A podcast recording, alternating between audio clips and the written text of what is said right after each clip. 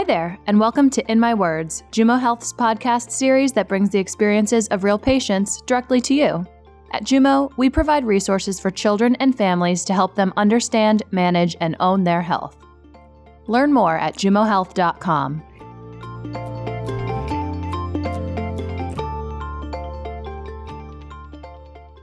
This episode has been kindly supported by MS Australia and is sponsored by Roche Australia. In my words, MS means a challenge, often a confronting challenge, but also just another part of daily life, and it's time to get on with it. Hi, I'm your host, Rebecca. Those were the words of Astrid Edwards, a multiple sclerosis advocate who, six years ago in 2013, was diagnosed with relapse remitting multiple sclerosis, or MS. Astrid is one of our guests for the next two In My Words episodes. To lead us through, we have our local Australian colleague, Alyssa. Hi, Alyssa. Hi, Rebecca. Hi, listeners. Thank you for joining us. As Rebecca mentioned, for our next two episodes, we met with the lovely Astrid to hear her story.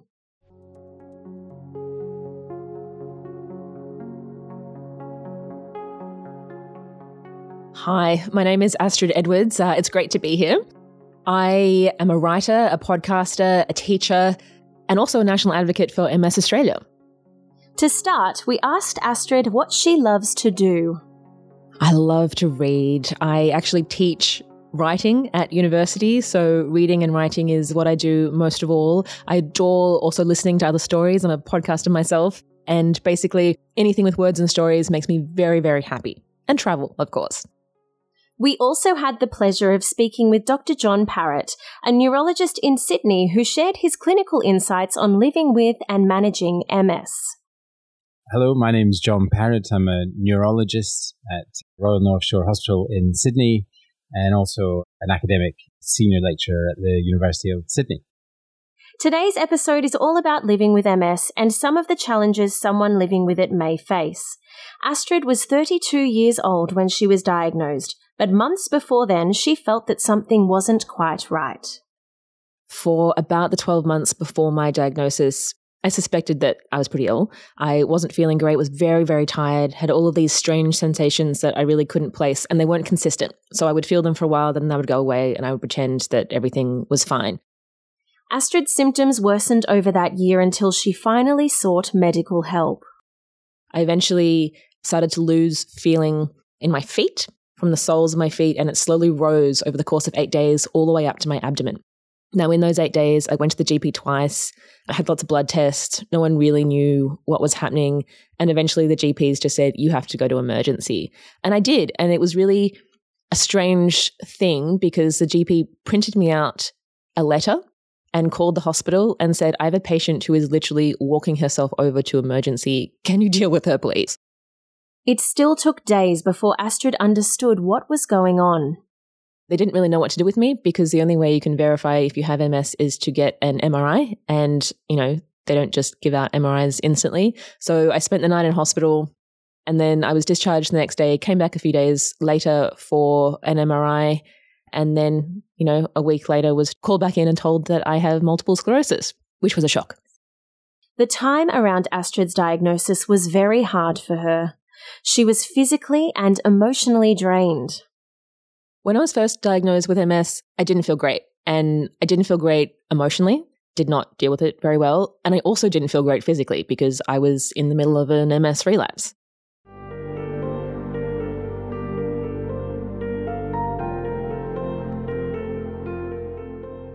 The months following Astrid's diagnosis were also very difficult. I felt horrid. And I didn't know how to even begin to deal with the feelings because I looked the same way I'd always looked. I was actually going to work.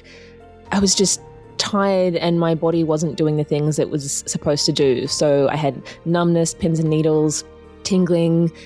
I couldn't always tell where my hands and feet were. So I was stumbling all over the place, dropping glasses like you wouldn't believe.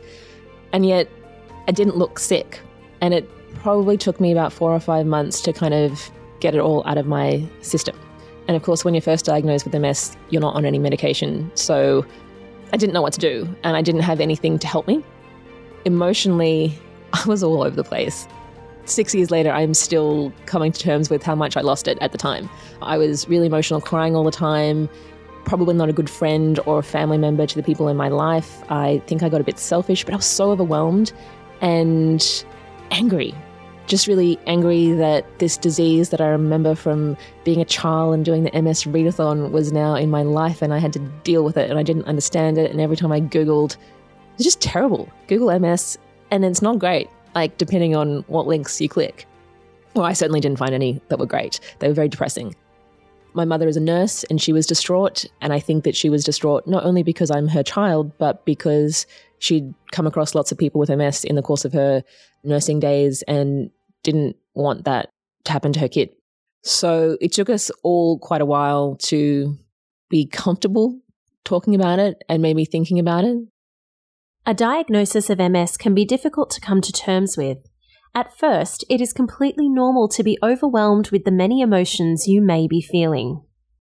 When patients are newly diagnosed with MS, there can be a massive range of different emotions, but common emotions are fear, bewilderment sometimes, a sense of being overwhelmed, the overwhelming nature of the diagnosis, and anger as well. But often, I think it's a combination of those things and you know, feeling somewhat lost, as Astrid described.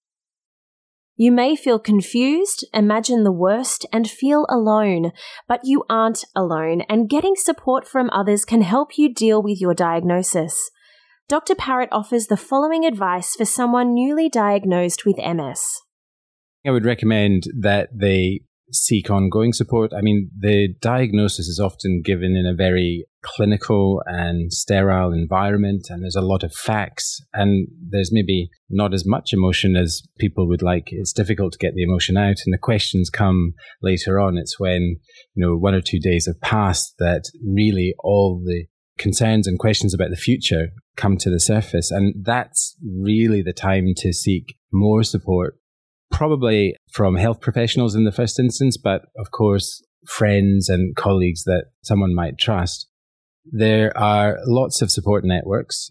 There are MS nurses associated with large clinics. There's the MS Society, and they also have nurses, outreach nurses, and various support groups that can help people at that time.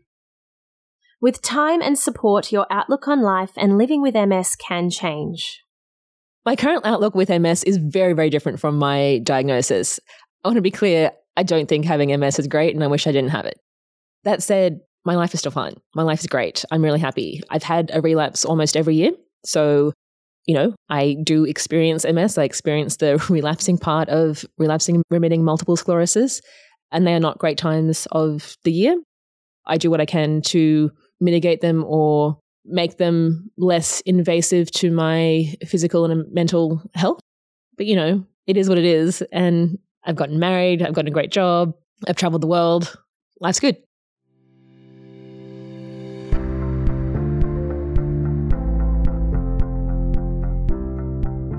Astrid has taken on a positive attitude when it comes to living with MS. And Dr. Parratt agrees, focusing on the positives can help someone move forward after diagnosis, but it does take time. I think there are a lot of people who have similar experiences to Astrid, notably in the first instance, that sensation of you know, frustration and loss and fear of what's going to happen. And then subsequently, this amazing ability to adapt to the diagnosis and the condition and to rationalize the situation in general and the symptoms and to move forward. So there are a lot of people who take a very positive outlook in terms of living with MS and can manage it extremely well, but it takes quite a long time to get to that point, as Astrid described. And I think it's just a work in progress. You know, if people can continue to see the positive aspects, the fact that the treatments are excellent and there's a lot of support around, you know, they will move forward through that difficult early phase. Living with MS can also mean learning to adjust how you live day to day and figuring out what works for you. This is an ongoing practice. My outlook and my approach to living with MS has changed and will continue to change. If I look back in a couple of years, I have no doubt that my opinion and outlook will have changed again. Now I just consider it part of my everyday life.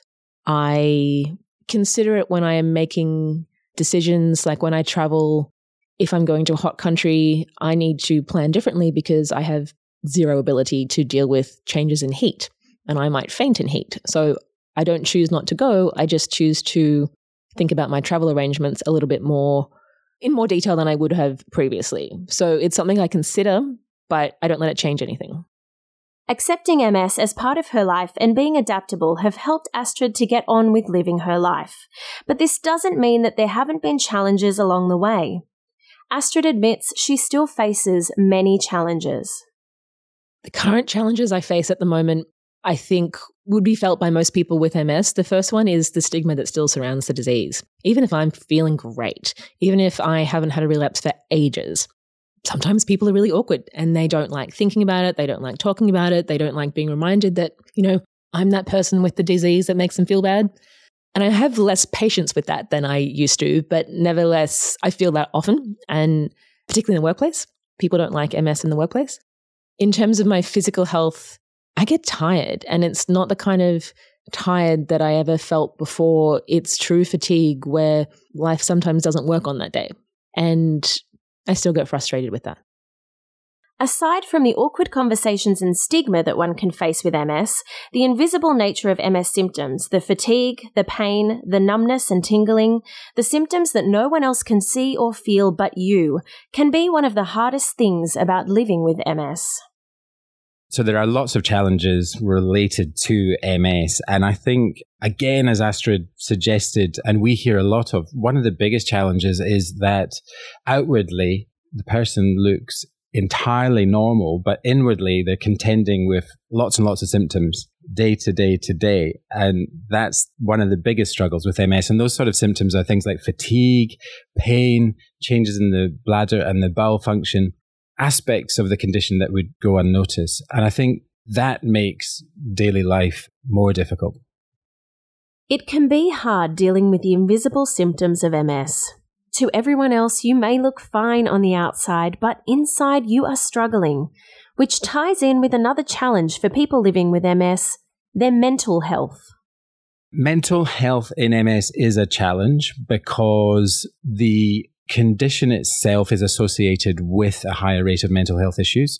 So MS is associated with a higher rate of depression, higher rate of anxiety, and even a higher rate of mania than the general population. And a lot of that obviously is to do with the fact that there's significant social stressors with the diagnosis and with living with MS, but also potentially other organic things like brain inflammation and changes in the brain itself. So there are health challenges in that respect, but they can be really well addressed with the right approach.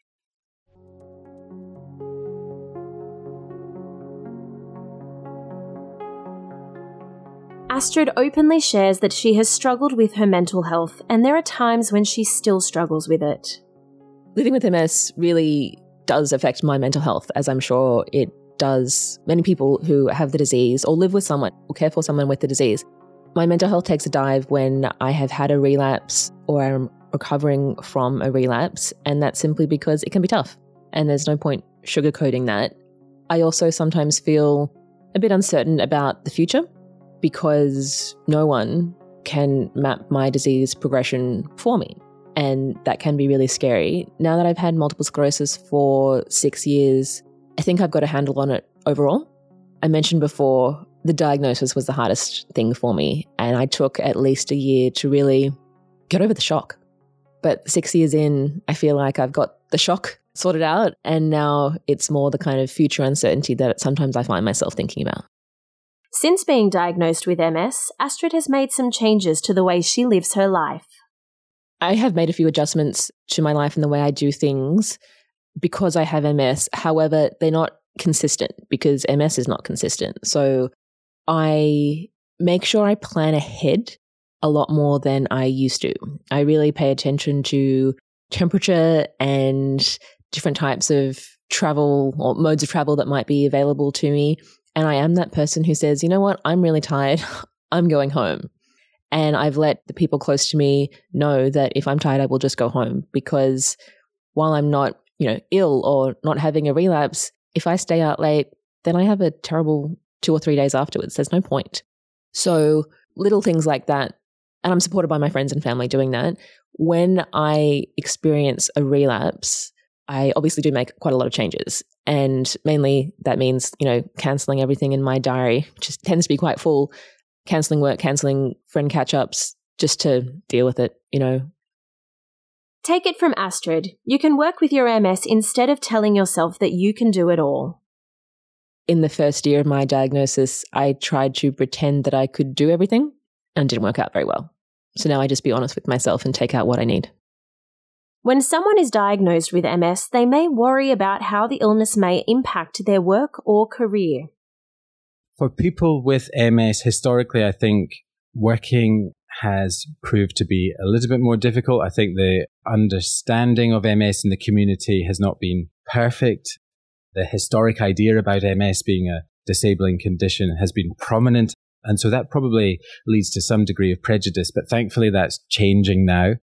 And with improved working environments, it has become more and more possible for people with MS to continue working and pursue a career.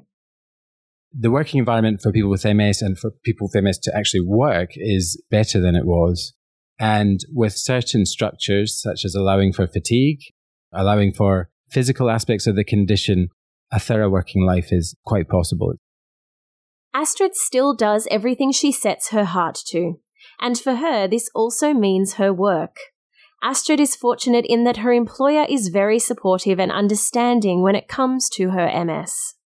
My employer is incredibly supportive of flexible work, which means that I can work from home a lot of the time.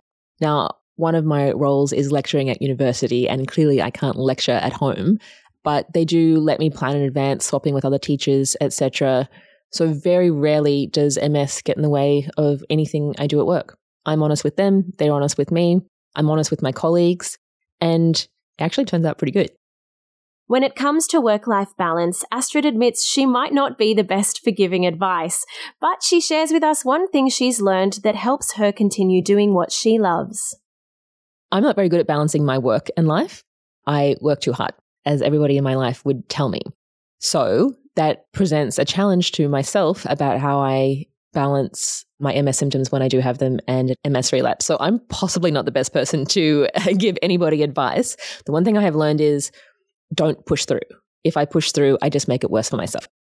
Everything goes better, even if it's not great and I wish things were a different way. My health is better if I take time out. And that time out often means not leaving my home and, you know, lying on the couch or lying in bed for a few days. And whilst I don't like doing that, for me, it gives my symptoms space to work themselves through their system or whatever they happen to be doing. Many people find value in pursuing their work or a career to contribute to something beyond themselves. The key is to find a balance that works for your symptoms and for you. So, in people are trying to balance career and MS, I mean, I think perhaps the professional view is to continue on, obviously, with one's career as they would like to do because there's naturally great value in that. There's great enjoyment in careers and there's purpose. So with current treatment, current medications and supportive treatment, large numbers of people can continue with a very good career but perhaps with caveats around how to deal with fatigue, how to deal with pain, how to give a little bit of extra time here and there. I mean, Astrid's example was perfect. You know, she can spend more time working at home when she's tired, when she has pain and so on. So I think the work environment has to change slightly to allow for that, but it is happening and it can be done. As we heard from Astrid, having a supportive employer has helped her continue to work while taking care of her MS. But work is only one part of her life.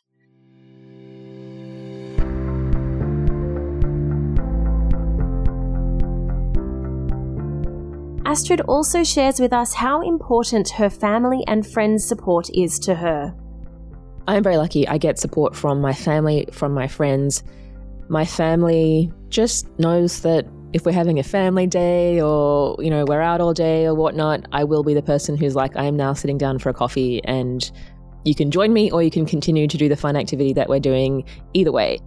That took a while for us to get to because I felt like I was not being the participating family member. And they often thought that I was, you know, not being the participating family member. But over time, we've had those conversations, and now it's just totally accepted. And I'm secretly pleased that my niece has started to choose to sit with me instead of the rest of the family. So, you know, there are upsides. Astrid also speaks lovingly of the support she receives from her partner. I have a wonderful partner who I met after I was diagnosed with MS. So he knows as much about how I react to things and how we deal with things as I do. He is incredibly supportive. And if I say I'm tired, he just knows that, great, we're home this week, kind of thing. Those closest to us, our family, friends, partners, are also impacted by the challenges of MS, and this can sometimes make relationships more difficult to nurture. The uncertainty around MS and the future, I think, not only take a bit of a toll on on the person who is living with the condition, but probably their loved ones as well. And sometimes it's quite difficult for loved ones to know how to react and how to behave when they can't really get a handle on what's happening. They can't actually see what's happening. And that makes relationships potentially a little bit more tense and more difficult to, if you like, propagate. People with MS and their partners should try to address that as early as possible and have a really open dialogue and an open relationship. And it applies to all family, you know, parents, kids, spouses, etc. Being open about your MS with the people in your life can be hard. You may feel vulnerable talking about something that many people do not fully understand. Astrid is a wonderful example of how moving past the worry about what others think allows her to be true to herself. I am open with the people in my life, including my employer, about having MS. I decided to tell people in public after about a year. I, I told my family and friends quite quickly. For a little while, I did regret being so open because MS is not well understood and people are scared of it. And when I come across people who are scared of it or get awkward around it, that just creates a publicly awkward situation, but also it creates work for me to do to then explain to them why they shouldn't feel awkward around me or anybody else with another disease or condition that they're not familiar with. But six years in, I've also kind of come out the other side of that. And yeah, now I do tell everyone I am a national advocate for MS Australia. So, you know, I will bang on about having MS in public quite a bit. And that's because I'm not really interested in someone else judging me because I have a disease that no one knows how I got. There is still stigma around having MS. However, the more we shine a light on what it means to live with MS today, the fewer misunderstandings there will be. Dr. Parratt shares some excellent advice for people who feel awkward when speaking to someone with MS. If people are anxious or concerned about talking to someone with MS and talking about MS, I think they should just try to reset a little bit regard their friend, their colleague with MS as a normal person, it's highly likely that most people with MS will have had the condition for some time and will have come to terms with it in some way where they can talk about it, like Astrid can, and they'll have their own boundaries. So I don't think people need to feel fearful about talking in regards to MS. They can be quite open and ask questions. And in fact, that's probably quite therapeutic for the majority of people with MS. Dr. Parratt also offers his advice for people with MS who are shy or anxious about asking for help. In people who are timid or worried about asking for help regarding their MS, I think the main thing is to find an avenue that they feel most comfortable with. It's going to be different for different people you know, some health professionals might be less approachable than others, so they might not feel they can necessarily have a frank conversation with a neurologist, but they may value speaking to their GP. They could value speaking to a nurse or a psychologist or even close friends or counselors. So there's lots of options in terms of who to approach to try to get certain things off one's chest and advance, if you like, that person's thinking about their MS. So I would take a gentle approach without too much in the way of confrontation. And there are many resources available to support people living with MS.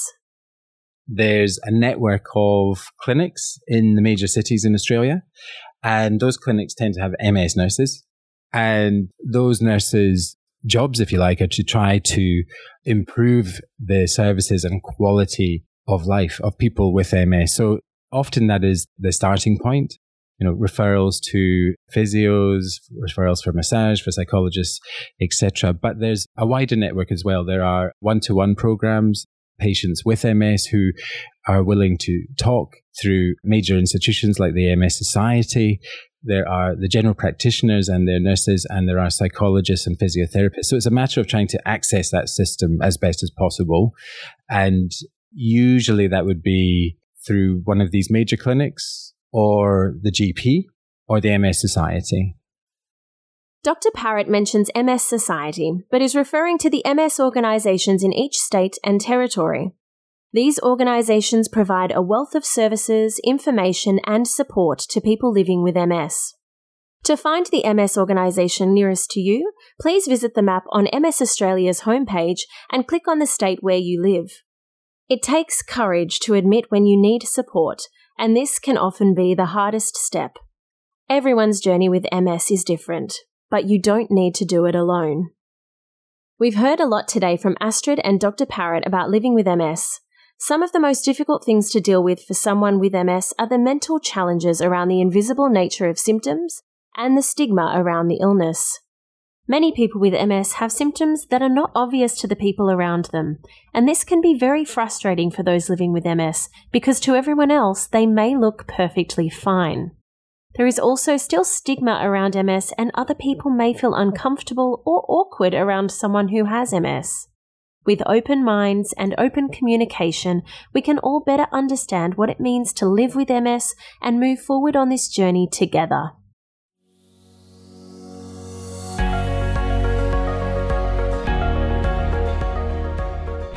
To wrap up this episode, Astrid shares her advice for someone newly dealing with an MS diagnosis. I've had multiple sclerosis for six years, and what I think now will continue to change. And what I've learned, I think I'll probably have to relearn several times.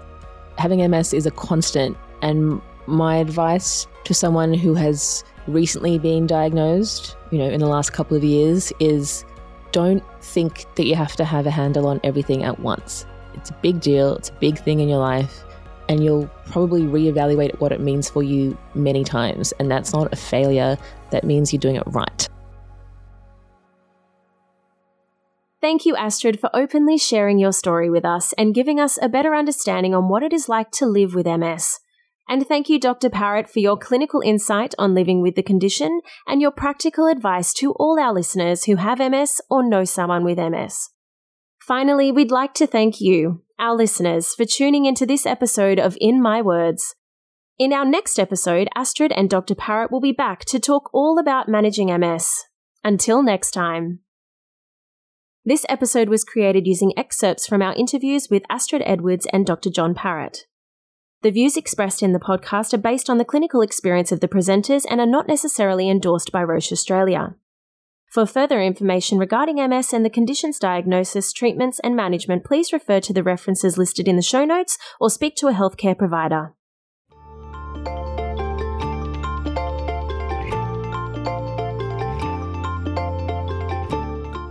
Thanks for listening. Interested in hearing something special? Or want us to help share your story? reach out to us. We'd love to hear from you. See you next time. The health information contained in this podcast is provided for educational purposes only and is not intended to replace discussions with a healthcare provider.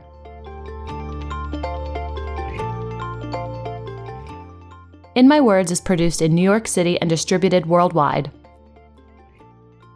In My Words, a Jumo production.